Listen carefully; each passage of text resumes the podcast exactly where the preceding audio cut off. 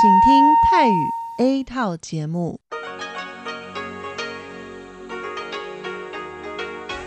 ที่นี่สถานีวิทยุเรดิโอไต้หวันอินเตอร์เนชันแนล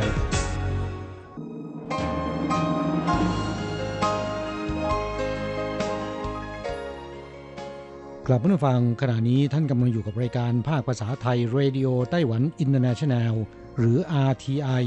ออกกระจายเสียงจากกรุงไทเปไต้หวันสาธารณรัฐจีน เป็นประจำทุกวันนะครับ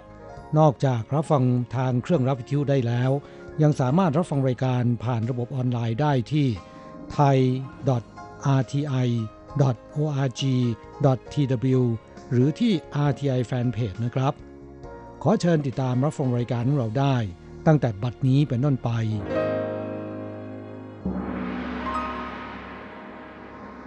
สวัสดีครับผู้ฟังที่รักและคิดถึงทุกท่าน กระผมอโศกศรีจันทร์พร้อมกับคุณอัญชันกลับมาพบกับผู้ฟังอีกเช่นเคยนะครับ ในช่วงของสโมสรผู้ฟัง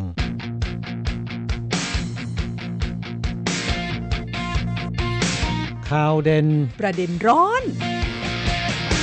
กลับเมื่อวานเป็นวันไหว้พระจันทร์ไม่ทราบว่าผู้ฟังโดยเฉพาะที่อยู่ในไต้หวันได้มีโอกาส ทานขนมไหว้พระจันทร์กันหรือเปล่านะครับ ค่ะ หรือว่าช่วงวันหยุดยาว 3 วัน ทศกาลไหว้พระจันทร์ปีนี้ตั้งแต่วันศุกร์ที่ผ่านมาจนถึงเสาร์อาทิตย์เนี่ยนะคะ มีเพื่อนฟังไปเที่ยวไหนกันบ้างหรือเปล่านะคะ ถือว่าเป็นช่วงวันหยุดยาวที่สำคัญอีกช่วงหนึ่งนะคะแม้ว่าจะได้หยุดกัน 3 วันก็ตาม ช่วงนี้เนี่ยรัฐบาลไต้หวันเขากระตุ้นให้ท่องเที่ยวกันในประเทศให้มากขึ้นนะคะ เนื่องจากว่านักท่องเที่ยวจากจีนนั้นลดน้อยลงทำให้ผู้ประกอบการธุรกิจท่องเที่ยวในไต้หวันเนี่ยตอนนี้ก็โอดครวญไปตามๆกัน รัฐบาลก็เลยกระตุ้นการท่องเที่ยวภายในประเทศนะคะซึ่งตอนนี้เนี่ยก็มีมาตรการทั้งที่ให้เงินอุดหนุนคนที่ไปพักค้างคืนในโรงแรมนะคะ โดยเฉพาะโรงแรมที่เขามีการร่วมโครงการกับรัฐบาล นอกจากนี้แล้วยังแจกคูปองซื้อสินค้าในตลาดนัดของไต้หวันอีกห้องละ 200 เหรียญนนะคะครับสำหรับคนที่ไปพักในโรงแรมอย่างที่คุณอัญชันบอกมานะครับและก็น่าเสียดายนะ เฉพาะคนไต้หวันเท่านั้นนะครับอันนี้ต้องเน้นนะคะว่ามาตรการให้เงินอุดหนุนทางด้านการท่องเที่ยวเนี่ย ให้เฉพาะคนไต้หวันเท่านั้น คนต่างชาติไม่ได้รับอานิสงส์ไปด้วยนะคะ แต่ก็นำมาคุยให้ฟังกันค่ะว่า ช่วงนี้ไต้หวันนั้นเขากระตุ้นในเรื่องของการท่องเที่ยวภายในประเทศนะคะ สำหรับเทศกาลไหว้พระจันทร์ซึ่งก็เป็นเทศกาลที่สำคัญอีกเทศกาลหนึ่งลูกหลานที่ออกไปทำงานต่างเมืองนะคะหรือว่าไปเรียนหนังสือกันต่างเมืองนั้นก็จะกลับมาพร้อมหน้าพร้อมตากันนะคะถือเป็นเทศกาลสำคัญอีกเทศกาลหนึ่งของคนจีน นอกเหนือจากวันตรุษจีนนะคะวันไหว้พระจันทร์นั้นเขามีคำพูดอยู่คำหนึ่งเย่เหวียนเหรินถวนเหวียนนะคะหมายความว่าพระจันทร์เต็มดวง เพราะฉะนั้นสมาชิกในครอบครัวเนี่ยก็ต้องมาอยู่ให้ครบถ้วนพร้อมหน้าพร้อมตากันนะคะครับ ก็ถือเป็นวันรวมญาติวันหนึ่งนะค่ะ เป็นวันครอบครัวก็ว่าได้นะคะ นอกจากทานข้าวกันแล้วเนี่ย ช่วงกลางคืนก็ทานขนมไหว้พระจันทร์ชมพระจันทร์กันไปด้วยปีนี้ยังดีว่าไต้ฝุ่นไม่เข้ามาใกล้นะคะครับเทศกาลไหว้พระจันทร์ปีนี้ไต้ฝุ่นไม่มาป้วนเปี้ยนนะฮะอากาศค่อนข้างดีค่ะ นอกจากชมพระจันทร์กินขนมไหว้พระจันทร์แล้ว ก็อย่างที่รู้ๆกันคนไต้หวันนั้น ช่วงวันไหว้พระจันทร์นั้น ก็จะต้องย่างบาร์บีคิวกันแหมดิฉันเห็นแทบทุกบ้าน ครับถือเป็นกิจกรรมระดับชาติเลยทีเดียวนะ อืม แต่คุณทราบไหมทำไมคนไต้หวันจึงย่างบาร์บีคิวกินกันในวันไหว้พระจันทร์ ทั้งที่คนจีนในประเทศอื่นที่มีคนจีนอาศัยอยู่อย่างเช่นที่เมืองจีนเนี่ยเขาก็ไม่ย่างบาร์บีคิวกัน ครับและไม่มีส่วนกราบและไม่มีส่วนเกี่ยวข้องกับประเพณีในวันไหว้พระจันทร์แต่อย่างใดนะฮะ แต่มันมีที่มาจากสโลแกนของโฆษณาขายซีอิ๊วแล้วก็ซอสทานเนื้อเวลาที่เขาย่างนะคะ ครับ ซึ่งสโลแกนของเขาเนี่ยจำง่ายติดหู แล้วก็พัฒนาถึงสรรพคุณของซีอิ๊วยี่ห้อนี้นะฮะ ค่ะ นั่นก็คืออีจาเข่าโร่วันจาเซียงนะคะครับ ย่างบาร์บีคิวบ้านเดียว หอมฟุ้งไปถึงหมื่นหมื่นบ้านเลยทีเดียวนะ ค่ะแม่สโลแกนนี้ตั้งได้ดีเหลือเกินนะคะแล้วก็โฆษณาชิ้นนี้เนี่ย เขานำออกฉายตั้งแต่เมื่อ 20 กว่าปีก่อน ตอนที่เขาดันสินค้าตัวใหม่ ซึ่งก็เป็นซอสที่ใช้ทาเนื้อตอนที่เขาย่างบาร์บีคิวกัน ปรากฏว่าขายดิบขายดี แถมโฆษณานี้ก่อให้เกิดกระแสนิยมในเรื่องของการย่างบาร์บีคิวกินกัน ในช่วงคืนวันไหว้พระจันทร์ด้วยกราบกล่าวได้ว่าเป็นภาพยนตร์โฆษณาที่ประสบความสำเร็จมากที่สุดนะ ค่ะ แต่ว่าดิฉันว่าช่วงปีสองปีมานี้ ไม่แน่นะบางบ้านอาจจะไม่ย่างกันเอง ให้ร้านค้าหรือร้านอาหารย่างให้แล้วก็เรียกใช้บริการส่งอาหารถึงบ้านแทนค่ะครับ ก็เป็นความนิยมของคนรุ่นใหม่ในไต้หวันนะครับ ที่ในปัจจุบันเนี่ยนิยมสั่งอาหารออนไลน์นะค่ะอ่าแม้แต่เด็กนักเรียนเนี่ยก็ไม่อยากทานข้าวกล่องที่คุณแม่เตรียมไว้ให้อีกต่อไปแล้วนะครับอืมเพราะว่ามันรู้สึกเชยนะค่ะเอ่อเรื่องของบริการสั่งอาหารออนไลน์ หรือพูดง่าย ๆ ว่าสั่งทางอินเทอร์เน็ต ให้คนไปซื้ออาหารแล้วก็มาส่งให้เราถึงบ้านกำลังเป็นกระแสที่มาแรงมากในหลาย ๆ ประเทศนะครับไต้หวันก็เช่นเดียวกัน โดยเฉพาะในหมู่คนรุ่นใหม่นิยมกันมากนะครับและธุรกิจที่ให้บริการสั่งอาหารออนไลน์ในไต้หวันเนี่ยก็มีหลายเจ้าด้วยกัน แต่ที่ดัง ๆ ก็ได้แก่ Food Panda Uber Eats Deliveroo แล้วก็ KFC Pizza Hut พวกนี้เป็นต้นนะครับ โดยในจำนวนนี้เนี่ย Food Panda น่าจะมีลูกค้ามากที่สุดนะครับ เพราะว่าไปไหนมาไหนก็จะเห็นคนขับรถมอเตอร์ไซค์บรรทุกกล่องใหญ่ ๆ สีชมพูค่ะอ่าวิ่งไปมาบนท้องถนน และกลุ่มที่นิยมสั่งอาหารออนไลน์นะครับ นอกจากคนทำงานในออฟฟิศแล้วเนี่ยก็เป็นพวกเด็กนักเรียน ตั้งแต่มัธยมปลายลงมาถึงนักเรียนชั้นประถมเลยทีเดียวนะครับค่ะในอดีตเรามักจะเห็นพ่อแม่ผู้ปกครองอาที่เดิน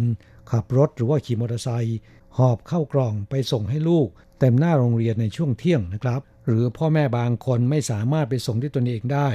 จะให้ลูกหอบเข้ากล่องไปยังโรงเรียนเอง โรงเรียนแทบจะทุกแห่งนะครับ มีตู้อบขนาดใหญ่เพื่อให้เด็กนักเรียนนำเข้ากล่องไปอุ่น แล้วก็จะมีการจัดเวรประจำชั้น ไปยกเข้ากล่องมาให้เพื่อนๆ เมื่อได้เวลานะครับ แต่ถ้าว่าในปัจจุบันสภาพการดังกล่าวเนี่ยแปรเปลี่ยนไปแล้วนะครับ กลายเป็นเมื่อถึงช่วงเที่ยง จะมีรถมอเตอร์ไซค์บริการส่งอาหารมาแทนที่ เห็นสภาพการแล้วเนี่ยก็ทำให้เกิดความรู้สึกว่ายุคสมัยมันเปลี่ยนไปแล้วจริง ๆ นะครับค่ะเด็กๆไม่อยากจะทานอาหารที่คุณแม่เตรียมไว้ให้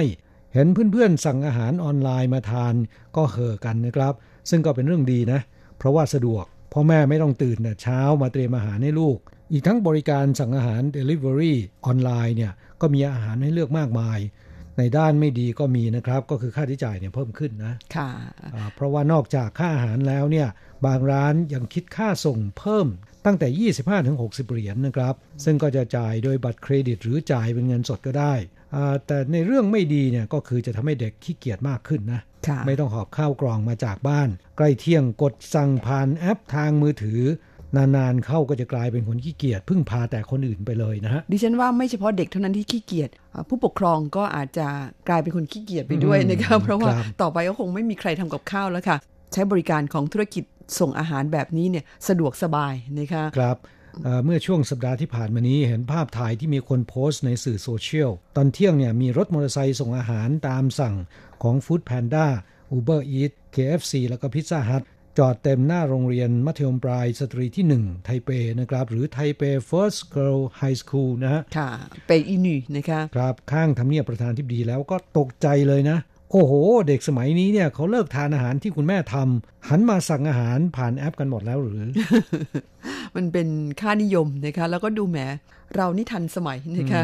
ครับอ่านอกจากเด็กนักเรียนแล้วเนี่ยคนที่ขี้เกียจทำอาหารกินเอง และขี้เกียจออกจากบ้านไปหาอาหารทานตามร้านนะครับ ก็จะสั่งอาหารผ่านมือถือ หรืออาหารของคนขี้เกียจคึกคักสุดๆนะฮะค่ะอ่า วิชาเศรษฐศาสตร์เนี่ยต้องเพิ่มศัพท์คำใหม่เข้าไปนะคะนั่นก็คือเศรษฐกิจขี้เกียจหรือว่า lazy economy นะคะนอกจากนี้แล้วก็ยังมีศัพท์อีกคำหนึ่งผู้บริโภคขี้เกียจ lazy consumer นะคะครับแต่ถ้าจะเรียกให้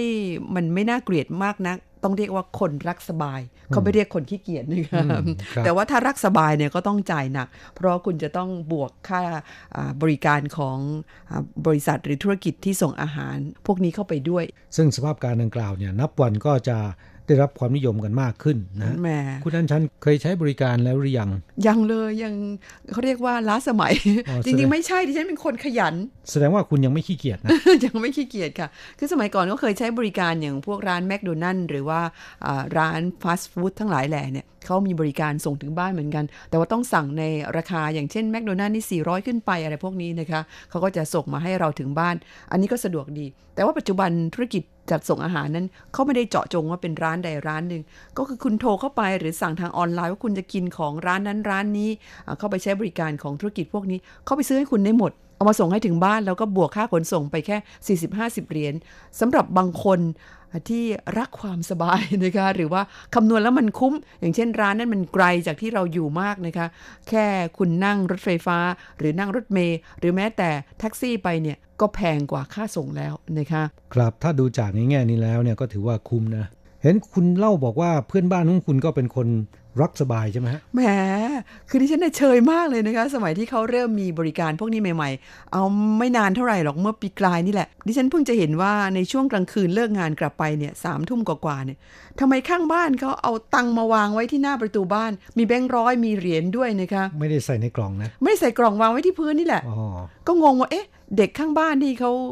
ทิ้งตังไว้อย่างนี้ ตังหล่นหรือยังไงคุณมาดูไปอีกทีมันไม่ใช่นะ มันมีแบงค์ด้วยมีตังเหรียญด้วย พออีกวันถึงมารู้ว่า อ๋อ นั่นเขาเอาวางไว้ให้กับพนักงานที่มาส่งอาหาร เพราะว่าตอนเช้าขึ้นมาเนี่ยเห็นอาหารเช้าวางไว้ที่นั่นหนึ่งถุง แล้วก็เงินหายไปยังดีนะคุณไม่ได้ไปหยิบเงินไปก่อน นั่นน่ะสิคะแหมมันมีกล้องที่บ้านดิฉันมีกล้องวงจรปิด นี่แสดงว่าถ้าไม่มีกล้องนี่คุณหยิบแล้วใช่ไหมฮะแหมก็นึกว่าใครทำตังค์หล่นนิสัยคนไทยเออคือเพิ่งมารู้ว่าเดี๋ยวนี้เนี่ย เด็กเขาขี้เกียจกันถึงขั้นที่ว่า ไม่เอาวางไว้ตอนเช้านะ วางตั้งแต่กลางคืนเลยอืมอย่าว่าเขาขี้เกียจนะเขารักความสบายนะอืมประมาณนั้นโหยนี่วางกันข้ามคืน และเขาไม่กลัวว่าเพื่อนบ้านจะหยิบไปนะเขาคงเห็นดิฉันนิสัยดีอะเป็นคนดีคงไม่หยิบไป จริง ๆ เพราะเขารู้ว่ามีกล้องนะคะอืม แหมนี่ก็เป็นพฤติกรรมการบริโภคของคนรุ่นใหม่นะคะซึ่งเราก็คงต้องพยายามคุ้นเคยแหละค่ะดิฉันก็ว่าคราวหน้าเราลองสั่งมาบ้างดีไหมอืคะมดีครับ ก่อนจัดรายการเนี่ยสั่งเลยนะฮะนั่นน่ะสิคะบันทึกรายการจบเนี่ยก็สามารถที่จะทานได้แล้ว อืมหิวพอดีนะคะวันนี้นอกจากเรื่องของอา ธุรกิจส่งอาหารนะคะ ซึ่งในไต้หวันก็มีหลายแบรนด์ แล้วก็ที่ดัง ๆ ก็อย่างเช่นที่คุณบอก Food Panda นี่ดิฉันก็เห็นบ่อยมากเลยนะคะ ยังมีอีกเรื่องหนึ่งที่อยากจะนำมาคุยให้ฟังกัน ก็เป็นเรื่องของการใช้กฎหมายจราจรฉบับใหม่นะคะ ซึ่งเขาเริ่มใช้เมื่อเดือนกรกฎาคมปีนี้นี่เองมีหลายข้อที่เขาแก้ไขนะคะ แต่ว่าข้อหนึ่งที่ยังไม่ได้คุยให้ฟังก็คือเรื่องของการเพิ่มบทลงโทษ ผู้ที่ไม่ยอมหลีกทางหรือว่าเปิดช่องทางเดินรถให้กับ รถพยาบาลและรถดับเพลิงเอ่อตั้งแต่เดือนกรกฎาคมเป็นต้นมาเนี่ยเขาเพิ่มบทลงโทษ เพิ่มค่าปรับใครทำแบบนี้เนี่ยปรับเลย 3,600 เหรียญ ครับหลายคนคิดว่าคงจะขู่เฉยๆมั้งนะอืมเอาจริงแล้วมอเตอร์ไซค์หรือรถยนต์ก็เหมือนกันนะคะครับ ตอนนี้มีการปรับจริงฮะ นอกจากนี้แล้วหากว่าคุณไปขวาง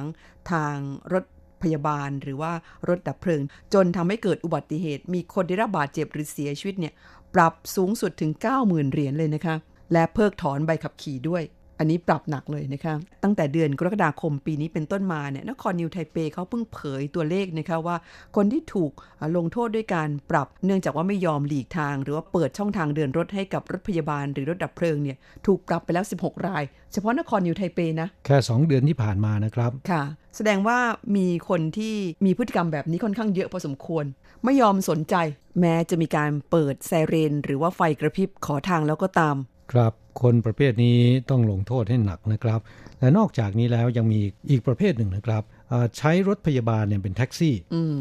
แบบนี้ก็น่าเกลียดนะคะ เนื่องจากว่าไต้หวันนั้น รถพยาบาลเรียกแล้วมารับไปส่งโรงพยาบาลไม่เสียตังค์นะคะ ที่สำคัญคือรถพยาบาลในไต้หวันนั้น ไฟแดงคุณก็ฝ่าได้นะคะเขาอนุญาตให้ฝ่าไฟแดง เพราะถือว่าเป็นกรณีฉุกเฉินต้องไปให้ทันเวลานะคะเวลาแค่หนึ่งนาทีเนี่ยก็อาจจะทำให้คนเสียชีวิตได้ครับแต่สำหรับบางคนนี่มักง่ายนะฮะมีอาการทั่วๆไปไม่ถึงขั้นที่ป่วยหนักนะครับ แต่ก็เรียกรถพยาบาลมารับตนอ่าทำเหมือนกับว่ารถพยาบาลเนี่ยเป็นแท็กซี่นะฮะอืมในอดีตมีบางคนนิยมใช้แบบนี้นะครับ แต่ปัจจุบันไม่ได้แล้วนะฮะ ก็มีการชาร์จค่าบริการ ซึ่งก็จะแพงกว่าแท็กซี่ 10-20 เท่า มันไม่คุ้มนะฮะค่ะ ถ้าหากว่าคุณไม่ได้ป่วยจริงนะคะหรือว่าป่วยเพียงเล็กน้อย นี่ก็เป็นวิธีดัดหลังคนเห็นแก่ตัวทั้งหลายแหล่นะคะครับเพื่อนผู้ฟังที่รับฟังรายการในวันนี้ไม่ทราบมีความคิดเห็นเกี่ยวกับเรื่องที่เรานำมาคุยให้ฟังกันอย่างไรบ้างนะคะ ช่วยกันแชร์หรือว่าแบ่งปันแลกเปลี่ยนความคิดเห็นเข้าสู่รายการมาค่ะ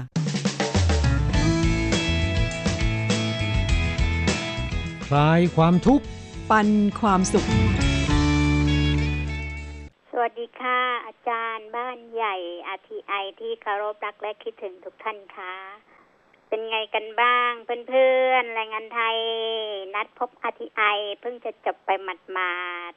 ๆแรงงานไทยสนุกสนานกันสนุกสุดเวียงจนลืมวัยกันเนาะพี่บีก็ดีใจเมื่อได้เจอเพื่อนๆน้องๆมาจากหลาย ๆ ภาคภาคเหนือภาคใต้ไทยนั้นเก้าสงมากันเจอกันก็สนุก ก็อบอุ่นไปด้วยน้ำเสียงน้ำใจของอาจารย์ทุกท่าน ทีมสาวกระดังงาซาทั้งทีมเกมกินขนม ผู้บ่าวบางคนนี่ เจอผู้สาวป้อนขนมนี่เดินผิดมุม ก็สนุกมีความสุขกันไปตามๆกัน แต่พี่บีก็ไม่ได้ไปเล่นอะไรคือเชียร์ลูกเดียว กลัวเด็กๆเดี๋ยวชนกระเด็นก็เลยไม่กล้าไปเล่นกับเขาเนาะเดี๋ยวไม่ได้ไปเที่ยวก็หลายท่านที่เสียดายไม่ได้ไปงานนี้เนาะก็เพราะว่าหลายปีแล้วที่เราไม่ได้เจอบรรยากาศแบบนี้ ก็ขอกราบขอบพระคุณท่านประธานจังเจิ้นและอาจารย์ทุกๆทท่านที่ได้จัดงานนัดพบให้เรามาพบกันจริง ๆ ก็ กับขอบคุณความเมตตาที่มีให้กับขอบคุณน้ำใจอันแสนดีที่มีต่อแรงงานไทยพวกเราทุกๆคนเนาะวันนั้นที่ได้ขึ้นไปก็ที่ได้ขึ้นไปเที่ยวโรงแรมแกรนวันนั้นโอ้เป็นเรื่องที่ประทับใจมาก ๆ อออาจารย์อัญชันพาขึ้นไป แล้วก็ได้ไปเจอมังกรทอง งดงามมากเลยสวยมาก แล้วก็เดินไปอีกก็ไปเจอ คือสมัยก่อนเออในหลวงของบ้านเรารอเก้าได้มา เจอกับมามีภาพอยู่กับประธานาธิบดีเจียงไคเชกเป็นเรื่องที่น่าประทับใจมาก ๆ คือมีความสุขมาก ๆ วันนั้นคือแบบเราไม่เคยขึ้นไป คยพี่บีขึ้นไปเป็นครั้งที่สอง แต่ไม่ได้ขึ้นไปถึงขนาดนี้ไปอาจารย์นันชันพาไปดู แล้วก็ได้ไปดูไมโครโฟนเก่าเออสมัยของสมัยก่อน เป็นเรื่องที่น่าประทับใจแล้วก็ไปเห็นแบบรางวัลอันทรงคุณค่าเป็นอะไรที่ภาคภูมิใจมากๆค่ะค่ะโชคดีมีสุขนะคะ สวัสดีค่ะอาจารย์ทุกท่านค่ะ คิดถึงค่ะ สวัสดีค่ะ กราบก็ขอขอบคุณคุณบีกมลวัน และเพื่อนผู้ฟัง RTI ที่มาร่วมงานในวันนั้นนะครับซึ่งมีมากมายนะครับประมาณ 100 คนท่านที่มาร่วมงาน คิดว่าก็คงจะมีความสุขสนุกสนานกันทั่วหน้านะคะ ไม่เพียงแต่เพื่อนผู้ฟังสนุกสนานนะครับพวกเราที่เป็นผู้จัดรายการเนี่ยก็รู้สึกปลื้มใจนะฮะนานแล้วไม่ได้เจอเพื่อนผู้ฟังซึ่งเป็นเพื่อนเก่า ในวันนั้นนอกจากได้เจอเพื่อนเก่าแล้วนะครับ ยังได้ร่วมกันเล่นเกม แล้วก็พูดคุยภาษาเพื่อนนะฮะซึ่งก็ทำให้เราสนุกสนานแล้วก็มีความสุขมากเลยทีเดียวนะครับแต่ดิฉันยังไม่ได้พูดกับใครมากเท่าไหร่เลยนะครับหมดแต่เล่นเกมซะมากกว่านะคะ แล้วก็ได้พาเพื่อนฟังไปเดินเที่ยวชมโรงแรมแกรนด์โฮเทลนะคะ ก็คิดว่าน่าจะทำให้หลาย ๆ ท่านประทับใจค่ะ ก็เป็นความทรงจำดีๆ ร่วมกันนะคะเอาไว้โอกาสหน้าเนี่ยเราจะจัดงานให้พวกผู้ฟังให้เพื่อนฟังในไต้หวันได้ร่วมสนุกกันเช่นนี้อีก แล้วก็เพื่อนฟังที่เมืองไทยก็อย่าเพิ่งน้อยใจเพราะว่าที่เมืองไทยนั้นจัดติดต่อกันมา 3 ปีแล้วนะคะปีนี้เว้นหนึ่งปี โอกาสหน้าคิดว่าคงจะผลัดไปจัดที่เมืองไทยนะคะครับในวันนั้นมีช่วงหนึ่งที่เพื่อนผู้ฟัง RTI ในไต้หวันนะครับ รู้สึกปลื้มใจแล้วก็ประทับใจมาก คนส่วนใหญ่เนี่ยน้ำตาไหลนะแม่ดิฉันวันนั้นก็เกือบจะหยดลงมาแล้วนะคะ ครับและหลาย ๆ ท่านไม่ได้นึกคิดมาก่อนนะครับว่าลูกของตัวเองจะปรากฏบนจอภาพนะครับ อวยพรและพูดความในใจต่อพ่อแม่นะฮะค่ะซึ่งเรื่องนี้เราไม่ได้เปิดเผยให้เพื่อนฟังได้รับทราบมาก่อน เป็นเซอร์ไพรส์นะคะเป็นคลิปที่ลูกๆของเพื่อนฟังหลาย ๆ ท่านเนี่ยฝากคำพูดถึงคุณพ่อคุณแม่นะคะที่มาทำงานในไต้หวัน แล้วก็หนึ่งในนั้นก็มีคู่แม่ลูกของคุณสมใจแล้วก็ลูกสาวนะคะฝากคลิปมาด้วยแล้วก็มาร่วมงานทั้งแม่ทั้งลูก เพราะว่าทั้งคู่นั้นอยู่ในไต้หวันนี่เองนะคะครับอยู่ที่เมืองไถหนานนะฮะ อย่างไรก็ตามนะครับ แม้นจะอยู่ที่เดียวกันแล้วมาร่วมงานอาทีไอพร้อมหน้าพร้อมตากัน แต่ลูกสาวก็อุบเรื่องต่างๆ ไว้ไม่ได้บอกแม่ว่าจะมีเซอร์ไพรส์นะฮะไม่ว่าจะเป็นเรื่องของคลิปที่อวยพรคุณแม่ แล้วก็ทางเราเนี่ยได้จัดช่อดอกไม้ ให้ลูกสาวของคุณสมใจ มอบให้คุณแม่เนื่องในโอกาส ฉลองวันแม่ทำเอาทั้งคุณแม่คุณลูก ร้องไห้โฮเลยทีเดียวนะคะครับซึ่งก็เป็นบรรยากาศที่อบอุ่นและประทับใจมากนะครับ นอกจากบรรยากาศนี้แล้วเนี่ยก็มีการเล่นเกมกันทำให้เพื่อนผู้ฟัง RTI ของเรานะครับและผู้บริหารของสถานีวิทยุ RTI เนี่ยรู้สึกประทับใจมากเลยทีเดียวนะ ก็ต้องขอบคุณเพื่อนฟังทุกท่านนะคะที่ให้ความร่วมมือกับผู้จัดมาร่วมงานกันอย่างคับคั่งนะคะมิฉะนั้นมากันเพียงไม่กี่คนนี่เราก็หน้าแตกเหมือนกันนะคะครับก็จัดได้ว่าประสบความสำเร็จนะฮะค่ะ ช่วงนี้เรามาตอบจดหมายของผู้ฟังนะครับซึ่งเขียนมาจากที่ไต้หวันคุณเมสันเอี่ยมศรีในวันนั้นเนี่ยก็มาร่วมงานเช่นกันนะครับ และจำได้ว่าลูกสาวทั้งสองคนของคุณเมสันได้แอบส่งคลิปมาอวยพร คุณพ่อด้วยนะครับ คิดว่าคุณเมสันก็คงจะเซอร์ไพรส์ในวันนั้น แล้วก็ประทับใจมากนะฮะคุณเมสันเขียนจดหมายเป็นอีเมลเข้าสู่รายการ ลงวันที่ 29 สิงหาคมนะครับ บอกว่าการก่อตัวของไต้ฝุ่นปายลู่ที่ผ่านมาดูจากข่าว มีท่าทีว่าจะมุ่งเข้าไต้หวันตรงๆนะครับ โดยเลกีมาไต้ฝุ่นลูกก่อนหน้านี้ จุดศูนย์กลางเบนห่างออกจากไต้หวันไป เดิมทีข่าวว่าจะมุ่งตรงเข้าภาคเหนือของเกาะไต้หวัน ก็ทำให้ผู้อาศัยอยู่แถบภาคเหนือต้องหยุดงาน หยุดเรียนตามประกาศของทางการฟรีกันหนึ่งวันนะครับ แต่ว่าวันนั้นท้องฟ้าแจ่มใสไม่มีเขาว่าไต้ฝุ่นจะเข้าเลยสักนิด แต่กลับเกิดฝนตกหนักทางภาคใต้ส่วนปายลู่ที่ว่าจะเข้าไต้หวันตรงๆ และถ้าทางการประกาศหยุดงานหยุดเรียน ก็คงจะประกาศในเช้าวันเสาร์ ซึ่งมันก็เป็นวันหยุดอยู่แล้ว และผมอีกคนหนึ่งครับ ที่ต้องได้รับผลกระทบ เพราะว่าช่วงนี้ทางใช้งานไม่มีโอทีใด ๆ เลย นอกจากวันเสาร์ถ้าประกาศเป็นวันหยุดใต้ฝุ่นโอทีก็จะหายไปหนึ่งวันได้รับผลกระทบแน่นอนบอกว่าพอดีครับ วันศุกร์ก็ได้ข่าวว่าไปลูกหันหัวลงใต้ รอดตัวไปครับ แม้บอกว่าถึงแม้นเจ้าไปลู่จะมุ่งหน้าลงใต้แถบที่ผมอยู่ ถึงจะไม่มีฝนมีแค่มืดครึ้ม แต่วันอาทิตย์ลมแรงมากเลยครับ กราบช่วงเดือนสิงหาคมที่ผ่านมานะครับ มีไต้ฝุ่นหลายลูกทำท่าจะมุ่งตรงมาที่ไต้หวัน แต่ว่าก็เบนทิศทางห่างออกไป ซึ่งก็เป็นความโชคดีของไต้หวันนะครับ ที่มีฝนตกแต่ว่าไม่ได้รับผลกระทบมากนักนะครับจดหมายของคุณเมสันฉบับนี้เล่าให้ฟังว่าสถานการณ์ราคาไข่ไก่ขึ้นราคาอีกแล้วใช่ไหมครับเมื่อวานนี้ผมไปซื้อ2ไร่เท่าเดิม แต่ได้ไข่ประมาณ 40 ลูก จากเดิมซื้อเมื่อต้นเดือน 200 ได้ประมาณ 60 ลูก นี่แสดงว่าขึ้นราคาไปแล้วประมาณเกือบ 30%แล้วนะฮะหรือว่าผมโดนเทากงเจียนเดี่ยวนะครับ ก็คือโดนโกงนะครับ คำว่าเทากงเจียนเลี้ยวเนี่ยหมายถึงการทำอะไรที่ไม่ได้ใช้วัสดุอย่างเต็มที่นะครับ ซึ่งโดยมากแล้วก็จะใช้พรรณนาถึงพฤติกรรมโกงวัสดุก่อสร้าง หรือวัสดุในการผลิตของผู้รับเหมานะครับ คืออผู้รับเหมาเนี่ยรับเงินเท่าเดิม แต่จะลดวัสดุในการผลิตเท่ากับเป็นการโกงคุณภาพนะฮะเรียกว่าเท่ากงเจียนเลี้ยวนะครับ คุณเมสันใช้คำนี้ได้อย่างดีทีเดียวนะฮะ น่าจะเป็นเพราะว่าอยู่ในสายงานก่อสร้างคำนี้ได้ยินบ่อยๆใช่ไหมครับ แต่ว่าสายงานของคุณคงจะไม่มีลักษณะเช่นนี้นะครับ เพราะว่าเป็นงานขนาดใหญ่นะแล้วก็เป็นงานก่อสร้างที่มีความสำคัญทุกฝ่ายมีการตรวจสอบค่อนข้างจะเข้มงวดนะค่ะ จะโทกงเจียนเลี้ยวไม่ได้เป็นอันขาดนะคะครับคุณเมสันบอกว่าได้ฟังการตอบจดหมายของคุณครูโกเมน เรื่องไต้หวันอนุญาตให้นักศึกษาชายนุ่งกระโปรงได้ ผมสงสัยตั้งแต่เห็นข่าวแล้วครับว่าทำไมมีข้อเรียกร้องหรือไรครับ แล้วทำไมจะต้องนุ่งกระโปรง ทั้งที่มันขัดกับธรรมชาติ แล้วผู้ชายจะนุ่งกระโปรงเพื่ออะไรกัน เรื่องนี้ก็เป็นข่าว RTI เสนอนะครับซึ่งก็บอกว่าโรงเรียนมัธยมศึกษาตอนปลายปั่นเฉียวนะครับที่นครนิวไทเปเป็นโรงเรียนแห่งแรกในไต้หวันที่ผ่อนคลายกฎระเบียบการแต่งกาย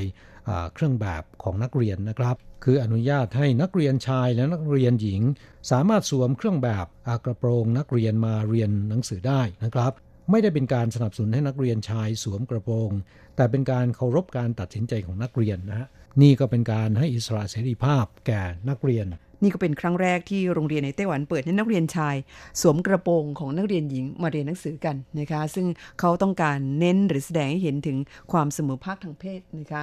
ครับเรื่องนี้ก่อนหน้านี้เนี่ยประธานที่ดีช่อิงหวนนะครับเคยแสดงทัศนคติสนับสนุนเช่นกันนะครับ โดยระบุว่าคนสกอตแลนด์ ผู้ชายยังสวมกระโปรงกันได้ไม่ใช่หรือฮะสังคมควรจะยึดถือทัศนคติที่เปิดกว้างมากขึ้น นี่ก็เป็นความคิดเห็นของ ผู้นำไต้หวันนะครับ แต่เรื่องนี้ดิฉันว่ากระโปรงสกอตกับกระโปรงนักเรียนหญิงในไต้หวันมันคนละแบบกันเพราะว่ากระโปรงสกอตนั้น อันนั้นเป็นชุดแต่งกายประจำชาติของเขาคือผู้ชายเขาใส่งั้นอยู่แล้วนะคะครับก็ถือเป็นการเปลี่ยนแปลงที่ค่อนข้างจะสร้างความฮือฮาให้กับสังคมในไต้หวันนะฮะค่ะ ก็เป็นข่าวดังพอสมควร และจดหมายของคุณเมสันฉบับนี้นะครับ ยังแสดงความยินดีกับไต้หวันครับ ที่บอกว่ามีพันปลาทะเล รวมทั้งสิ่งมีชีวิตในทะเลหลากหลายสายพันธุ์ และทรัพยากรทางทะเลยังสมบูรณ์อยู่มาก น่าอิจฉาคนไต้หวันจริง ๆ ได้รับการยกย่องในเรื่องต่างๆ จากชาวโลกอย่างต่อเนื่องนะครับ และบอกว่าไม่ใช่เป็นเรื่องแปลกหรอกครับอาจารย์ ที่ผู้คนที่อาศัยอยู่ในประเทศที่เป็นเกาะ มีน้ำล้อมรอบอย่างไต้หวัน แต่ก็มีข่าวตกน้ำตายบ่อยๆ จริงๆ แล้วเนี่ยถ้าไม่มีอาชีพที่เกี่ยวข้องกับแม่น้ำลำคลองหรือทะเล หรือมีการเรียนว่ายน้ำยากที่จะว่ายน้ำเป็น ยกตัวอย่างลูกสาวของผมสองคนว่ายน้ำไม่เป็นสักคนเลย ถึงแม้ว่าจะเกิดอยู่ข้างแม่น้ำค่ะบ้านของคุณเมสันอยู่ที่สุโขทัยนะครับ บอกว่าบ้านอยู่ริมแม่น้ำยม เพราะพวกเขาเกิดมาในหมู่บ้านก็มีน้ำประปาใช้แล้ว ไม่ได้ลงไปอาบน้ำและแหวกว่ายในแม่น้ำเหมือนสมัยผมนะครับ แสดงว่าคุณเนี่ยว่ายน้ำเก่งใช่ไหมค่ะ อ่านจดหมายของคุณเมษาแล้วนึกภาพชนบทของไทยสมัยก่อนออกเลยนะคะครับนุ่งผ้าขม้าแล้วก็ลงไปว่ายน้ำจับปลากันนะค่ะเพราะคนที่ว่ายน้ำเป็นตัวจะลอยอคนว่ายน้ำไม่เป็นเนี่ยตัวก็จะจมน้ำอย่างเดียว คนที่ว่ายน้ำไม่เป็นมักจมน้ำตาย เพราะกลั้นลมหายใจไม่เป็น ด้วยอาการตกใจก็จะสูดเอาน้ำเข้าไปในปอดสำลักและหมดสติ ส่วนคนที่ว่ายน้ำเป็น จะดำลงไปลงลึกๆ ต้องเป่าลมออกทางปาก หรือว่าทางจมูก ถ้าไม่เป่าลมออกดำยังไงก็ไม่ลง นี่จากประสบการณ์ล้วนๆนะครับกราบก็ขอขอบคุณคุณเมสันนะฮะที่นำเอาเรื่องนี้มาเล่าให้ฟังนะครับ นี่เรายังไม่รู้เลยนะฮะถ้าไม่ฟังจากคุณเมสันเล่า แล้วก็เรื่องของพันปลาต่างๆ และทรัพยากรทางทะเลของไต้หวันที่ปัจจุบัน ยังสมบูรณ์อยู่นั้นจริง ๆ แล้วนะครับก็จากการอนุรักษ์ของรัฐบาลที่เริ่มมีการตระหนักในเรื่องนี้เมื่อหลายปีที่แล้วนะครับ ถ้าไม่เช่นนั้นเนี่ยก็คงจะเสื่อมโทรมลงนะฮะเรื่องของการอนุรักษ์สิ่งแวดล้อมนั้นจริง ๆ แล้วก็ต้องร่วมด้วยช่วยกันนะคะ แล้วก็ต้องสร้างจิตสำนึกกันตั้งแต่ยังเล็ก อย่างรุ่นเราๆ ซึ่งช่วงเด็กๆเนี่ยเรื่องของการอนุรักษ์สิ่งแวดล้อมศัพท์คำนี้นั้น สมัยก่อนไม่มีด้วยซ้ำไปนะคะ คือได้ยินน้อยมาก แต่ปัจจุบันการอนุรักษ์สิ่งแวดล้อมนั้น เป็นสิ่งที่ทุกคนต้องตระหนักนะคะกลับและมีการตื่นตัวกันมากขึ้นแล้วนะฮะค่ะจดหมายอีกฉบับหนึ่งมาจากคุณตัวชาเผิงนะคะหรือว่าคุณอาตงเป็นผู้ฟังที่อยู่ในเรือนจำกุยซานนะคะส่งจดหมายฉบับนี้เขียนภาษาจีนเข้ามา เขียนได้ดีมากเลยนะคะยังกับเป็นคนจีน จดหมายฉบับนี้บอกว่าสวัสดีครับ คุณอัญชันและคุณธนา บอกว่าผมอาตงซึ่งตอนนี้เนี่ยอยู่ในเรือนจำที่กุยซานและเวลาอีกสองปีกว่าๆก็จะครบกำหนดรับโทษครบแล้ว จะได้เดินทางกลับประเทศไทย บอกว่าอยู่ที่นี่ก็รับฟังรายการเป็นประจำแต่ว่าฟังได้เฉพาะรายการเพื่อนไทยในวันอาทิตย์เท่านั้นนะคะ แล้วก็บอกว่าชอบฟังช่วงสอนภาษาจีนของคุณธนาหรือคุณอโศกมากเลย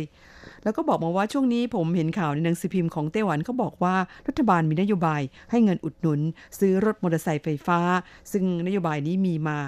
ช่วงหนึ่งแล้ว แต่ว่าปีนี้เนี่ยเขาเพิ่มเงินอุดหนุนให้อีกเป็นหมื่นเลยทีเดียว แล้วก็มีระยะเวลาถึง 5 ปี เพราะรถมอเตอร์ไซค์ไฟฟ้าช่วยลดโลกร้อน ช่วยอนุรักษ์สิ่งแวดล้อมนะคะ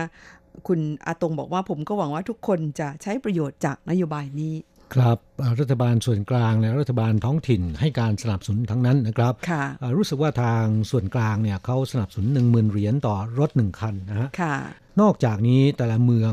ก็ยังมีมาตรการส่งเสริมด้วยนะฮะอย่างเถาหยวนรู้สึกว่า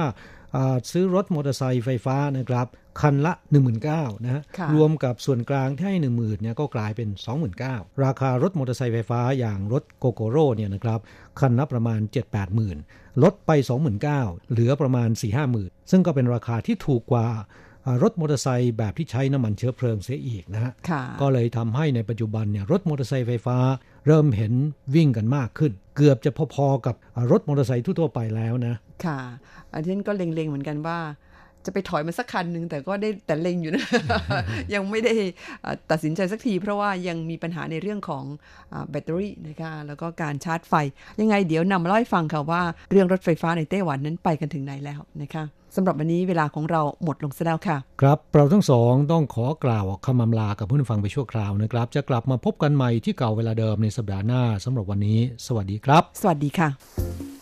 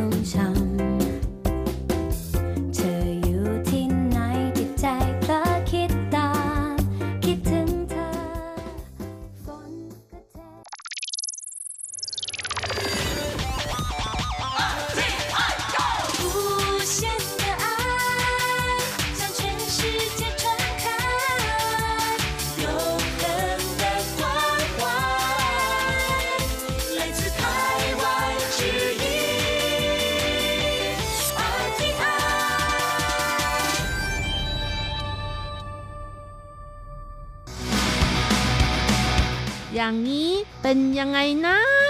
อ๋อ อย่างนี้เหรอหวาดเสียว สาวขี่มอเตอร์ไซค์มือเดียว อีกมือเล่นมือถือ ลูกสาวยืนด้านหน้า ไม่สวมหมวกกันน็อก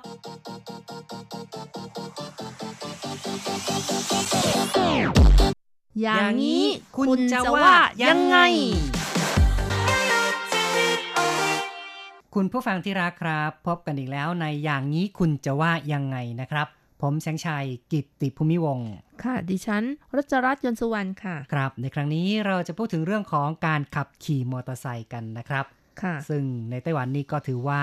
เป็นดินแดนแห่งมอเตอร์ไซค์ก็ว่าได้ เนื่องจากว่าไต้หวันนี้มีประชากรประมาณ 23 ล้านเศษนะคะ แต่ว่ามีรถมอเตอร์ไซค์ที่ขับขี่บนท้องถนน หรือว่ามีผู้ครอบครองอยู่ประมาณ 14 ล้านคันค่ะ อืม เนาะ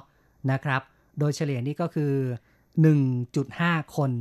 จะมีมอเตอร์ไซค์หนึ่งคันนะครับค่ะ ก็ถือว่ามากเลยทีเดียวนะคะ ก็มีภาพที่คนขี่มอเตอร์ไซค์ลงมาจากสะพานเหมือนกับ น้ำตกน้ำตกนะคะมอเตอร์ไซค์น้ำตกใช่ไหลลงมา ไหลมาไม่ขาดสายเลยนะครับ เรียกว่าในไต้หวันนี่เออบ้านหนึ่งนะครับ จะมีมอเตอร์ไซค์อย่างน้อย 1 2 คันนะครับอาจบางบ้านก็มี 2 คัน 3 คันด้วยซ้ำไปนะครับ เพราะฉะนั้นมีมอเตอร์ไซค์หนาแน่นมากเลยนะครับ จนทำให้รัฐบาลต้องปวดหัวค่ะ เพราะว่าขับขี่มอเตอร์ไซค์นี่ มันก็ปล่อยก๊าซคาร์บอนไดออกไซด์ออกมาใช่ไหมคะ ใช่ครับ ก็ต้องพยายามหาทางลดก๊าซตอนนี้ก็เริ่มหันมาส่งเสริมมอเตอร์ไซค์ไฟฟ้าหรือว่าสกูตเตอร์ไฟฟ้านะครับ มากขึ้นมียอดขายที่เริ่มจะสูงมากขึ้นเรื่อยๆนะครับ เป็นหลักแสนแล้วนะครับเชื่อเชื่อว่าในอนาคตก็คงจะมีเป็นหลักล้าน ไม่แพ้มอเตอร์ไซค์น้ำมัน และอีกประการหนึ่งก็คือ ไต้หวันก็มีการกำหนดว่าในอนาคตนั้นจะหยุดใช้นะครับ หยุดขายมอเตอร์ไซค์น้ำมันด้วยนะครับ ค่ะ เพราะฉะนั้นมอเตอร์ไซค์ไฟฟ้าก็จะได้รับความนิยมมากขึ้น พร้อมทั้งมีความสะดวกมากขึ้นค่ะ แบตเตอรี่ที่ใช้ก็มีการ sharing กันด้วยค่ะ ครับ ก็เหมือนอย่างที่เรารู้กันนะครับ ในไต้หวันนี้ก็มีมอเตอร์ไซค์สกูตเตอร์ไฟฟ้า ยี่ห้อ Gogoro ที่ประสบความสำเร็จมากนะครับ มีการใช้แบตเตอรี่ร่วมกัน คือแทนที่จะต้อง ซื้อแบตเตอรี่ไปชาร์จเองที่บ้านเนี่ยก็สามารถที่จะใช้วิธีเช่าจ่ายรายเดือนนะครับ แบตเตอรี่หมดเมื่อไหร่ก็ไปที่สถานีบริการเปลี่ยนได้ทันที แล้วก็สามารถที่จะขับขี่ต่อไปได้นะครับ ถือว่ามีความสะดวกมาก เป็นสภาพในไต้หวันเกี่ยวกับมอเตอร์ไซค์ที่เราก็นำมาเล่าสู่กันฟังนะครับ ต่อไปเราก็มาฟังเรื่องราวข่าวสังคมกันนะครับว่า วาเสียวยังไงนะครับ สาวคนไหนขี่มอเตอร์ไซค์วาเสียววาเสียว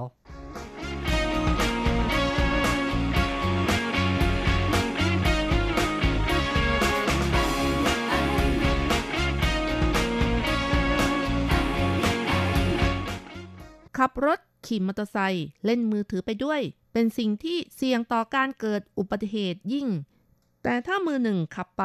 อีกมือเล่นมือถือ แถมมีเด็กซ้อนไปด้วย ยิ่งเป็นภาพที่ทำให้ผู้พบเห็นถึงกับเหงื่อตก ที่ผ่านมามีคนโพสต์ภาพในเฟซบุ๊กเขียนข้อความว่า วันที่ 21 สิงหาคม เวลาตี2.53 นาที ที่ถนนเฉิงเต๋อตอน 7 กรุงไทเป คุณแม่สาวขี่มอเตอร์ไซค์ลูกสาวอยู่ด้านหน้า แถมไม่สวมหมวกกันน็อก มือหนึ่งบิดมอเตอร์ไซค์อีกมือหนึ่งเล่นมือถือ และยังขับขี่มอเตอร์ไซค์ด้วยความเร็ว คนที่โพสต์ภาพเขียนข้อความตำหนิว่า เหลือเกินจริงๆ เอาชีวิตเด็กมาล้อเล่น หลังจากภาพเว่อร์ๆปรากฏในสายตาชาวเน็ตแล้วทำให้ชาวเน็ตหลายท่าน โพสต์ข้อความด่าทอต่างๆ นานา เช่น เป็นผู้ใหญ่ที่ไม่มีความรับผิดชอบ ฉันรู้ดีว่าไม่ใช่ทุกคนจะมีรถเก๋งให้ลูกนั่ง แต่ถ้าจะขี่มอเตอร์ไซค์แล้วควรคำนึงถึงความปลอดภัยพื้นฐานด้วย ไม่สวมหมวกกันน็อก ยังขี่มอเตอร์ไซค์มือเดียว และเล่นมือถือไปด้วย มันไม่แย่ไปหรือ ตัวเองสวมหมวกกันน็อก แต่ลูกสาวไม่ได้สวม แถมยังซิ่งมอเตอร์ไซค์อีกด้วย เอาชีวิตเด็กและคนอื่นมาล้อเล่น ช่างไม่เห็นคุณค่าชีวิต คงต้องบอกว่าไม่เห็นลงศพไม่หลั่งน้ำตา กฎหมายว่าด้วยการขับขี่ยานยนต์ หากผู้ขับขี่บนท้องถนน ใช้มือถือ แท็บเล็ต โทรศัพท์ รับโทรศัพท์ ส่งข้อความหรือมีพฤติกรรมที่น่าเกี่ยวกับการใช้เครื่องมือสื่อสารที่ส่งผลต่อความปลอดภัยในการขับขี่ หากขับมอเตอร์ไซค์จะปรับ 1,000 เหรียญไต้หวัน ขับรถปรับ 3,000 เหรียญไต้หวัน เพราะฉะนั้น ผู้ขับขี่ยานพาหนะบนท้องถนนที่มีนิสัยชอบเล่นมือถือในขณะหยุดรถ ระวังจะถูกปรับเสียเงินโดยใช่เหตุด้วย นอกจากนี้ กฎหมายเกี่ยวกับการจราจรมาตราที่ 31ขีด6กำหนดว่า ผู้ขับขี่หรือผู้ซ้อนท้ายมอเตอร์ไซค์ไม่สวมหมวกกันน็อกจะถูกปรับ 500 เหรียญไต้หวัน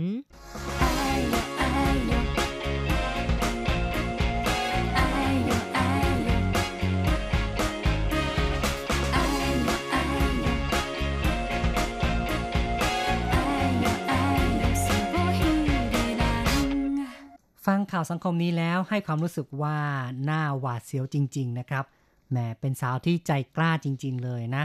มือเดียวเลยอะ แล้วก็อีกมือหนึ่งยังเล่นมือถือได้ โอ้โห เป็นความสามารถที่ไม่ควรเรียนแบบอย่างยิ่งเลยนะครับค่ะเนี่ยอันตรายมากเลยใช่นะคะแถมยังมีลูกสาว ยืนอยู่ด้านหน้าอีกด้วย โอ้โหยเห็นแล้วถึงต้องบอกว่าปาดเหงื่อเลยนะครับ เหงื่อนี่ซึมออกมานะ กลัวว่า จะเกิดอุบัติเหตุ เด็กก็จะเป็นอันตรายได้นะครับ ในไต้หวันเองนะคะ คนที่ขับขี่มอเตอร์ไซค์แล้วก็บรรทุกลูกไปด้วยนะคะ ไม่ว่าจะยืนอยู่ข้างหน้า หรือว่าซ้อนท้ายที่ข้างหลัง เกิดอุบัติเหตุบ่อยๆ ไม่น้อยเลยค่ะอืมเพราะว่าเด็กนี่จริง ๆ แล้วพอเกิดอุบัติเหตุนะคะ ถ้าเกิดชนกระแทกแรงๆถูกกระเด็นไปเลยค่ะโอ้เนาะ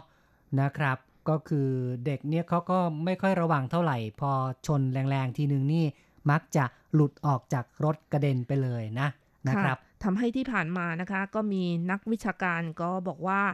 เด็กที่ต่ำกว่า 5 ขวบนี่ไม่ควรจะนั่งซ้อนมอเตอร์ไซค์กันนะคะครับก็ทำให้ผู้ปกครองทั้งหลายเนี่ยโกรธนะคะ บอกว่าก็เขาซื้อรถยนต์ไม่ได้อะไม่มีอืมปัญญาซื้อจะนั่นน่ะทำยังสิไงนะ เป็นเรื่องที่บางครั้งก็น่าปวดหัวอยู่เหมือนกันแต่อันนี้ก็ต้องบอกว่า เป็นคำแนะนำเท่านั้นเองไม่ได้ว่าเป็นกฎหมายห้ามนะครับ เพราะฉะนั้นเนี่ยหากว่าจะบรรทุกเด็กก็คงต้องหามาตรการในเรื่องของความปลอดภัยเอาไว้ด้วยนะครัคะบบางทีก็สังเกตเห็นนะคะ เวลาที่ผู้ปกครองเออส่งลูกไปโรงเรียนเนี่ย บางทีก็ไม่ใส่หมวกกันน็อกนะคะ ข้างหน้าคนหนึ่งข้างหลังอีกคนหนึ่งค่ะ เห็นแล้วนี่หน้าหวัดเสียวเหมือนกันนะคะ ใช่นะครับ จึงควรจะหลีกเลี่ยงพฤติกรรมอันตรายนะครับ และ ในการที่จะสร้างความปลอดภัยมากขึ้นนั้น เดี๋ยวนี้ก็มีการขายสายรัดกันนะครับ คือสามารถที่จะใช้ใช้สายรัดเนี่ยรัดตัวลูกติดกับตัวผู้ที่ขับขี่นะครับรัดเด็กอะนะครับ ติดตัวกับผู้ที่ขับขี่ แต่ก็ต้องรู้จักเทคนิคที่ดีนะ ไม่ใช่ว่าบางครั้งเอาเด็กมันหนีไปด้านหน้านี่เขาบอกว่าก็อันตรายเหมือนกัน เพราะว่าเวลาชนนี่ก็กระแทก เด็กก็จะถูกอัดเข้าไปที่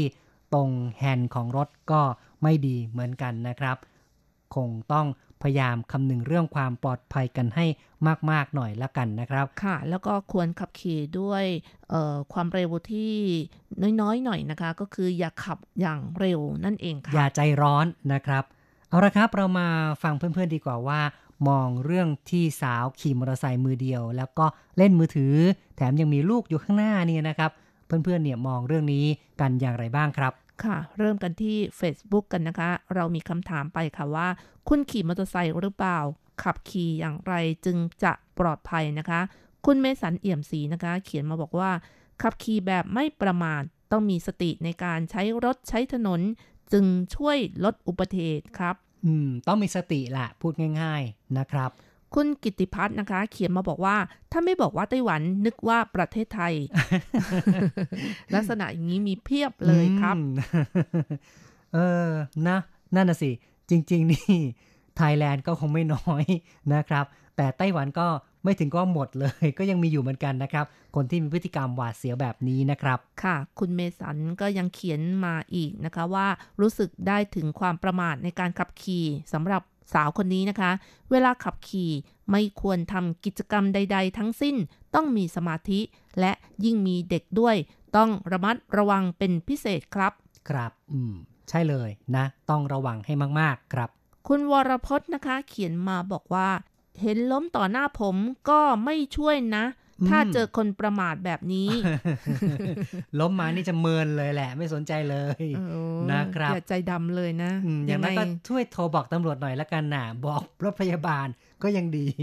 ค่ะนะครับ อยู่ไทยผมเองก็ทำอาชีพขับมอเตอร์ไซค์ส่งเอกสาร แต่ถ้าใครโทรหาผมตอนขับรถ คุณรอไปก่อนนะ ผมหาที่จอดได้เมื่อไหร่ ค่อยคุยกันอืมไม่เคยทำอะไรแย่ ๆ แบบนี้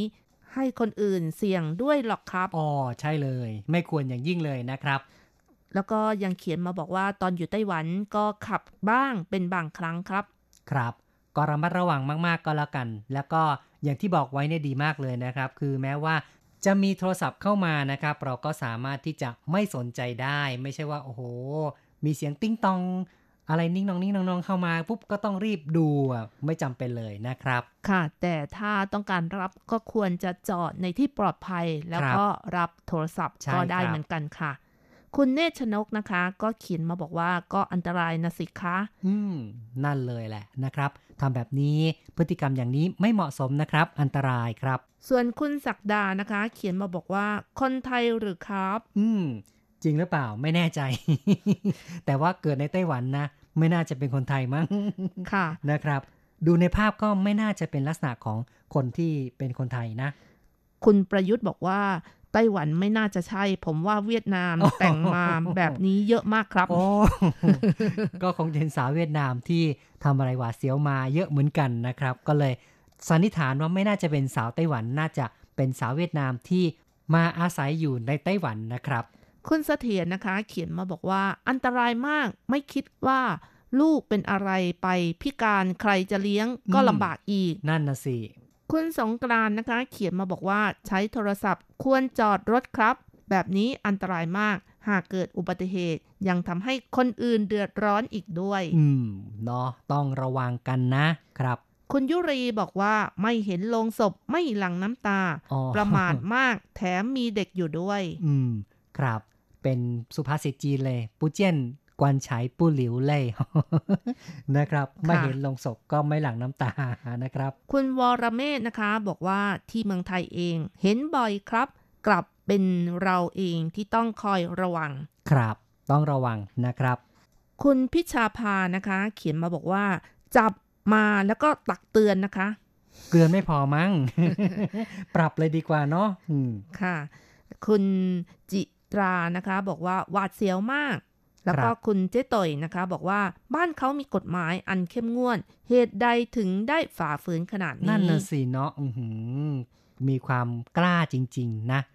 คุณสุอัธนานะคะ เขียนมาบอกว่า ถ้าเป็นที่เยอรมันถูกยึดใบขับขี่แน่ อืม ถูกเอ่อเพิกถอนใบขับขี่นะครับ ก็คงจะหมดอนาคตขับขี่ไม่ได้เลย ต่อไปครับเรามาฟังความเห็นจากการพูดคุยทางโทรศัพท์นะครับ จากคุณโนอนุรักษ์นะครับ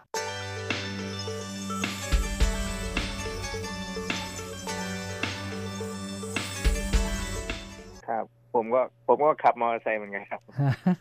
นะครับ เห็นสภาพของสาวไต้หวันบางคนที่ขี่มอเตอร์ไซค์แบบหวาดเสียวแบบนี้ รู้สึกอย่างไรบ้างครับ ก็รู้สึกตกใจเหมือนกันครับ อืม ตกใจเนาะรู้สึกไม่ปลอดภัยกับเด็กครับ ครับ คุณโน่นี่เคยขี่มอเตอร์ไซค์แบบมือเดียวแล้วก็กวาดมือถือไปด้วยไหมก็เคยครับอ๋อเคยเหรอ เคยมั้งครับก็ปกติพอเรา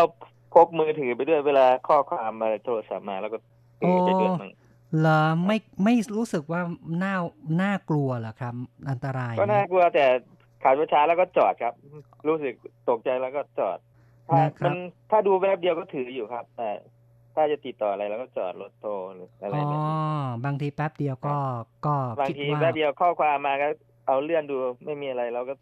ใส่ถุงไว้เหมือนเดิมครับอืม ไม่ถึงกับว่าเอามากวาดนะมาจิ้มตัวเลขครับไม่ไม่จิ้มตัวหนังสือ ถ้าถ้าจะจิ้มอะไรแบบนั้นจะจอดรถ อ๋อ จอดรถเนาะนะครับครับผมอืม ต้องระวังหน่อยนะ อันนี้อันตรายจริง ๆ เลยอะนะครับครับผม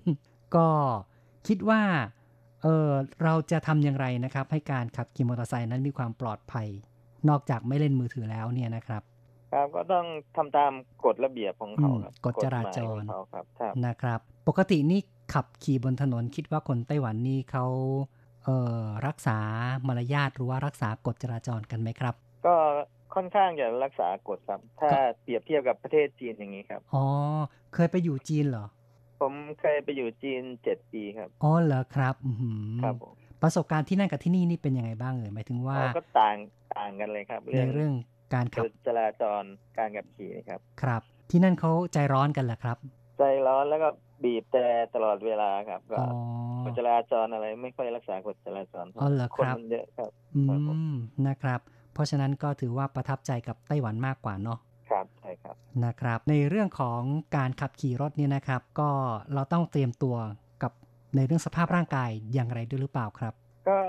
เวลาขับขี่ก็เมาไม่ขับ เมาไม่ขับ ถ้าถ้าผ่อนน้อยเราก็ไม่ขับอืครับมก็นะครับ รักษากฎจราจรอย่างเคร่งครัดครับ ครับ ก็คิดว่าโดยหลักการแล้วก็น่าจะเป็นเป็นเรื่องพื้นฐานนะครับ ที่ครับผมควรจะต้องปฏิบัตินะครับ ครับ ก็ขอบคุณนะครับที่พูดคุยกับเรานะครับ ครับขอบคุณครับ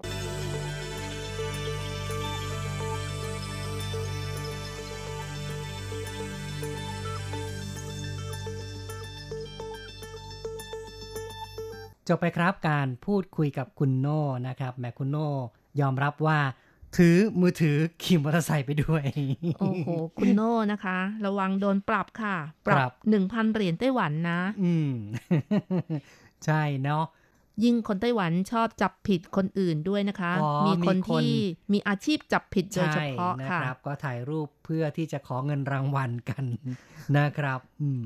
เพราะฉะนั้นนี่อย่าคิดว่า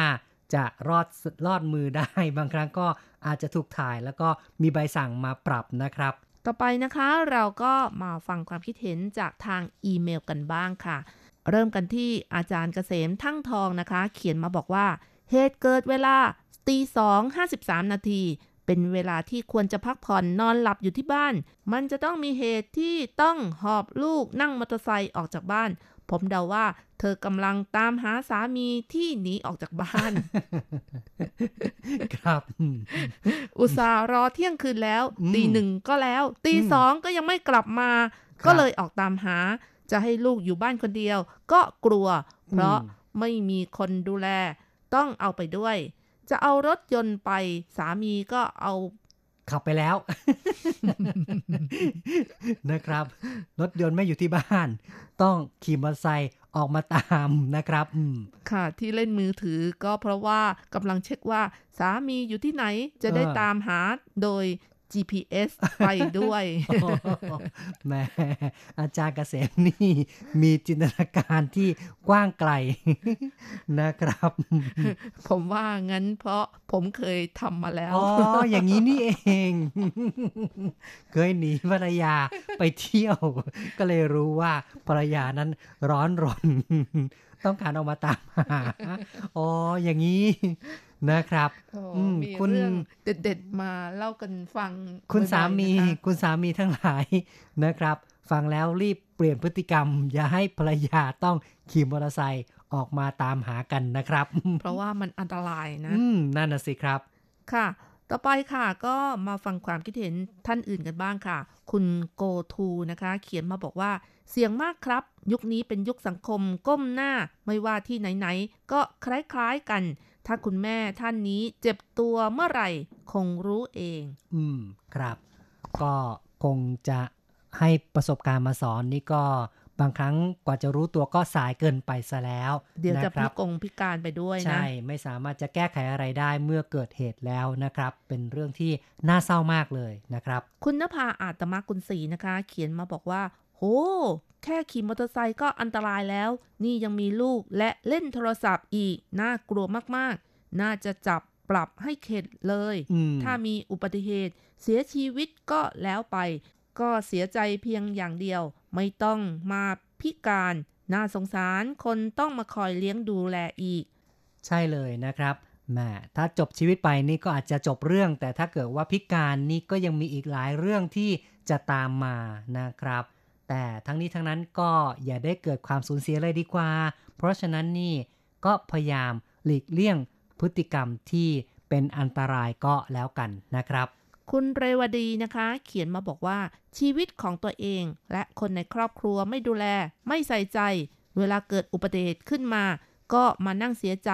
ว่าไม่ควรทำไม่สามารถย้อนเวลากลับไปทำใหม่ได้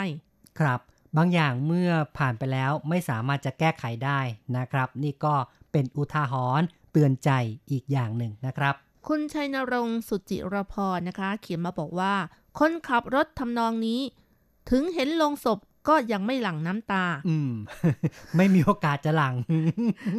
กรณีนะครับอย่างนี้หากทำเป็นประจำทุกวัน ต่อให้ฝึกฝนจนฝีมือดีนะ แต่ผมว่าเป็นการใช้ชีวิตแบบวัดดวงมากกว่าครับน่าสงสารเด็กที่ติดรถมาด้วยอืมต้องพลอยมาเสี่ยงชีวิตอย่างมาก และเกินกว่าเหตุโดยไม่จำเป็นครับคงต้องฝากบอกเด็กน้อยว่ามันทำบุญทำทานไว้ให้มากๆก็แล้วกัน อาจจะช่วยทำให้แคล้วคลาดได้อืมนะ ก็เอาบุญเข้าช่วยแล้วกัน คงจะได้แต่พูดอย่างนี้แหละ จริง ๆ ก็ไม่รู้ว่าจะว่าอย่างไรดีนะครับ ถ้าว่าคุณแม่ของเขา ไม่รู้ตัวนะครับ ก็เป็นเรื่องยากจริง ๆ เหมือนกัน อาจารย์โกเมนพัทรสิทธิกุลชัยนะคะ เขียนมาบอกว่า เห็นภาพแล้วหวาดเสียวแทนเลย อันตรายจริง ๆ อันตรายต่อตัวเด็กและรถคันอื่นด้วย ก็ให้ทางจราจรจับมาปรับและอบรมให้รับทราบสิ่งถูกผิดด้วย ไม่งั้นก็จะไม่สำนึกที่เมืองไทยก็เห็นบ่อยกันครับ ยิ่งแถวบ้านนอกเห็นประจำอุบัติเหตุก็มาจากบุคคลเหล่านี้ล่ะครับ ต้องจับมาปรับเสียให้เข็ดลาบ อืม เนาะก็หวังว่า คงจะต้องหามาตรการทำให้คนเหล่านี้ไม่กล้าทำกันต่อไปนะครับ ปรับอย่างเดียวอาจจะไม่ค่อยพอ ก็จับจำคุกซะด้วยเลยดีไหมนะครับ เอาแบบแรงๆเหมือนกับเมาแล้วขับใช่ไหมคะ ใช่ แต่ในไต้หวันนี่เดี๋ยวนี้เขาก็มีวิธีการที่เด็ด ๆ เหมือนกันนะครับ ในการที่จะแก้พฤติกรรมของผู้ที่ทำผิดกฎจราจรแล้วก็ สร้างเรื่องหวาดเสียวอย่างเมาแล้วขับเป็นต้นนี่ก็ถือว่าหวาดเสียวเหมือนกันนะครับ วิธีการนั้นเขาก็คือเอาไปอยู่ในห้องดับจิตบ้าง เอาไปทำความสะอาดเออสถานชาปนกิจบ้างนะครับ หรือว่าไปดูสภาพของคนที่เสียชีวิตบ้างนะครับ หรือแบบที่ว่าให้ไปลองจำคุกดูก็มีเหมือนกันนะครับ หลายๆอย่างเลย คิดว่าก็คงจะมีวิธีการที่น่าจะได้ผลอยู่เหมือนกันนะครับทำให้ค่ะคนนั้นตระหนัก ถึงความรุนแรงจากอุบัติเหตุนะครับ และที่ไต้หวันนี่ก็เชื่อว่าเดี๋ยวนี้เขาก็พยายามเพิ่มมาตรการที่เข้มงวดมากขึ้นในเรื่องของการเอ่อขจัดพฤติกรรมที่น่ากลัวอาวาเสียวเหล่านี้ โดยโทษปรับนี่ก็รุนแรงมากขึ้นเรื่อย ๆ เลยนะครับ แต่ก็น่าสงสัยเหมือนกันนะคะ ปรับก็หนักเมาแล้วขับนี่ก็ยังมีอยู่ก็ยังมีเรื่อยๆนะ ใช่คนเรานี่เหมือนกับว่าติดสุราแล้ว เลิกยากนะครับ เพราะฉะนั้นเนี่ยทางที่ดีก็อย่าได้ลองอย่าได้ดื่มกันดีกว่านะครับ จะได้ไม่ต้องติดสุรากันนะครับ แต่ว่าพูดถึงเรื่องของการลดอุบัติเหตุนี่นะครับ บางทีเนี่ยเราพยายามป้องกันอย่างไรแล้วก็คงจะยากนะครับ ที่จะหลีกเลี่ยงไม่ให้เกิดอุบัติเหตุ เพราะฉะนั้นบางครั้งก็ต้องอาศัยเทคโนโลยีเข้ามาช่วยด้วยเหมือนกัน อย่างในแนวโน้มของการจราจรอัจฉริยะ เดี๋ยวนี้ก็มีการ พัฒนามากขึ้นเรื่อยๆนะครับ ค่ะ มีการวิจัยพัฒนาจักรยานยนต์ อัจฉริยะ หรือว่าสมาร์ทมอเตอร์ไซค์ที่สามารถส่งสัญญาณเตือนเมื่อขับขี่ในบริเวณที่มีความเสี่ยงต่อการเกิดอุบัติเหตุสูงด้วยนะ ครับอืมเป็นวิธีการอย่างหนึ่งล่ะนะครับ และในอนาคตนั้นก็คงจะมีระบบเซ็นเซอร์ ระบบนำทางต่างๆ ที่จะช่วยทำให้การขับขี่นั้นมีความปลอดภัยมากขึ้น ซึ่งเราก็หวังว่า ถึงเวลานั้นก็คงจะมีการลดจำนวนสูญเสียชีวิตหรือว่าทรัพย์สินนะครับ ลดการพิการจากการขับขี่ลงไปได้ ค่ะ ทั้งนี้ทั้งนั้นนะคะ อุบัติเหตุจากการขับมอเตอร์ไซค์ครองสัดส่วนแล้วประมาณ 70%นะคะ ในจำนวนนี้ส่วนใหญ่ก็เป็นกลุ่มวัยรุ่น เป็นกลุ่มที่มีความเสี่ยงต่อการ เกิดอุบัติเหตุมากที่สุดด้วยนะคะ วัยรุ่นประมาณ 15 ปีถึง 24 ปีค่ะ ทุก 1 0 0 0 0แคนก็จะได้รับบาดเจ็บหรือว่าเสียชีวิตจากการขับขี่สูงถึง 4,000 ถึง 5,000 คนนะคะ รองลงมาก็เป็นผู้สูงอายุเสียชีวิตจากการขับขี่ครองสัดส่วนถึง 30%ค่ะ เพราะฉะนั้นนี่พวกวัยรุ่นก็มีโอกาสเกิดอุบัติเหตุได้มาก อีกวัยหนึ่งคือ วัยที่สูงอายุแล้วนะครับ แต่ว่า ยังขับขี่มอเตอร์ไซค์กันอยู่ ซึ่งผู้เฒ่าผู้แก่นี่การตอบสนองต่างๆ ก็จะช้าลงนะครับ ก็คือส่วนใหญ่แล้วผู้เฒ่าผู้แก่ก็คิดว่าเออใจยังสู้นะ แต่ว่าสังขารไม่ให้แล้วอะมครับ เพราะฉะนั้นก็เลยเกิดอุบัติเหตุเยอะเหมือนกัน ซึ่งในกลุ่มของผู้สูงวัยเหล่านี้นี่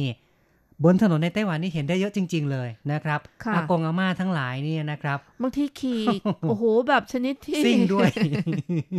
นะครับ เห็นแล้วเหงื่อตกเหมือนกันนะคะ ใช่ก็คิดว่าในวัยหนุ่มวัยสาวนี่ตนเองเคยขี่ได้ แต่ก็ไม่รู้ว่าสังขารของตนนั้นเนี่ยไม่เหมือนกับในตอนหนุ่มสาวแล้วนะครับ ก็เลยกลายเป็นเอ่ออุบัติเหตุที่มักจะได้พบเหมือนกันละครับ เพราะฉะนั้น ก็ควรจะต้องระมัดระวังกันนะครับ ในการขับขี่ในการใช้รถใช้ถนน ไม่ว่าจะขับขี่ยานยนต์ชนิดไหนรถยนต์นะครับเอ่อมอเตอร์ไซค์จักรยานก็ตามแต่จักรยานที่เราคิดว่าใช้เท้าถีบไปแบบช้าๆ อย่างนี้เนี่ยนะครับก็มีโอกาสที่จะเกิดอุบัติเหตุได้ง่าย ๆ ถ้าหากว่าเกิดความประมาทเลินเล่อแล้วก็บางคนก็เหมือนกันแหละมีความสามารถพิเศษนะ คือมือหนึงก็ถือแฮนด์จักรยาน อีกมือหนึงก็ถือโทรศัพท์มือถือโอ้อย่าไปเสี่ยงเลยนะ แสงชัยก็เคยทำเหรอแล้วก็เป็นไงคะ เจ็บตัวไปแล้ว ไม่ยังไม่นะครับ จริง ๆ ก็คือว่าถือแหละได้ แต่ว่าเราก็ต้องหยุดลงนะครับ แล้วก็ถ้าจะต้องใช้โทรศัพท์เนี่ยก็ควรจะจอดซะ ไม่ใช่ว่า ขี่ไปด้วยแล้วก็ยังดูไปด้วย อันนี้ก็อันตรายมากเลยนะคค่ะรับ ทั้งนี้ทั้งนั้นการขี่มอเตอร์ไซค์หรือว่าขี่จักรยานนะคะ ก็เป็นลักษณะที่เขาเรียกกันว่า เนื้อหุ้มเหล็กนะคะโร่เปาเทียอืมโร่เนื้อเปาหุ้มเทียก็เหล็กนะครับโร่เปาเทียคือเนื้อหุ้มเหล็กนะครับ เกิดอะไรขึ้นมานี่ก็เรียกว่า เนื้อเราก็ลำบากนะ แหลกเหลวได้เหมือนกันนะเนี่ยต้องระวังนะครับ ค่ะ เพราะว่าอุบัติเหตุแล้วก็เกิดอันตรายเนี่ยสูงถึง 80%นะคะ ใช่ เอาละครับ พูดคุยกันมาพอสมควรนะครับสำหรับรายการอย่างนี้คุณจะว่ายังไงนะครับ ช่วงท้ายเราก็มาฟังเพลงปิดท้ายกันดีกว่า มาฟังเพลงที่ชื่อว่าอูเคอฉีใต้ไม่มีอะไรแทนที่ได้นะคะ จากการขับร้องของไช่เพ่เชียนค่ะ ครับใช่เลยเนาะไม่มีอะไรแทนที่ได้นะถ้าหากว่าเรา เออเกิดอุบัติเหตุไปแล้ว ก็ไม่สามารถที่จะกลับมาทำให้เหมือนเดิมได้นะครับ เพราะฉะนั้นต้องระวังในเรื่องความปลอดภัยกันด้วย เอาละครับ ในรายการอย่างนี้คุณจะว่ายังไงนะครับ ในวันนี้คณะผู้จัดทำรายการทุกคน ผมแสงชัยกิตติภูมิวงศ์ดิฉันรัชรัตน์ยนต์สุวรรณก็ต้องขออำลาไปชั่วคราวก่อน อย่าลืมกลับมาพบกันใหม่ในครั้งต่อไป สวัสดีค่ะ สวัสดีครับ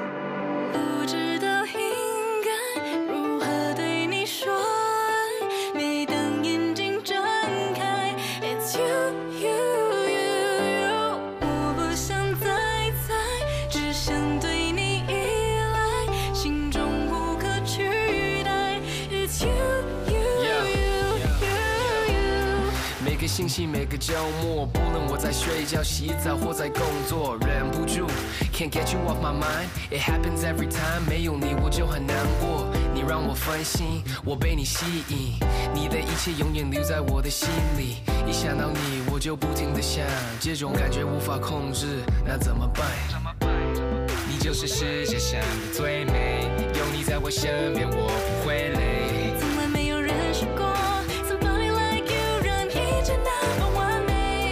该怎么表达我的心？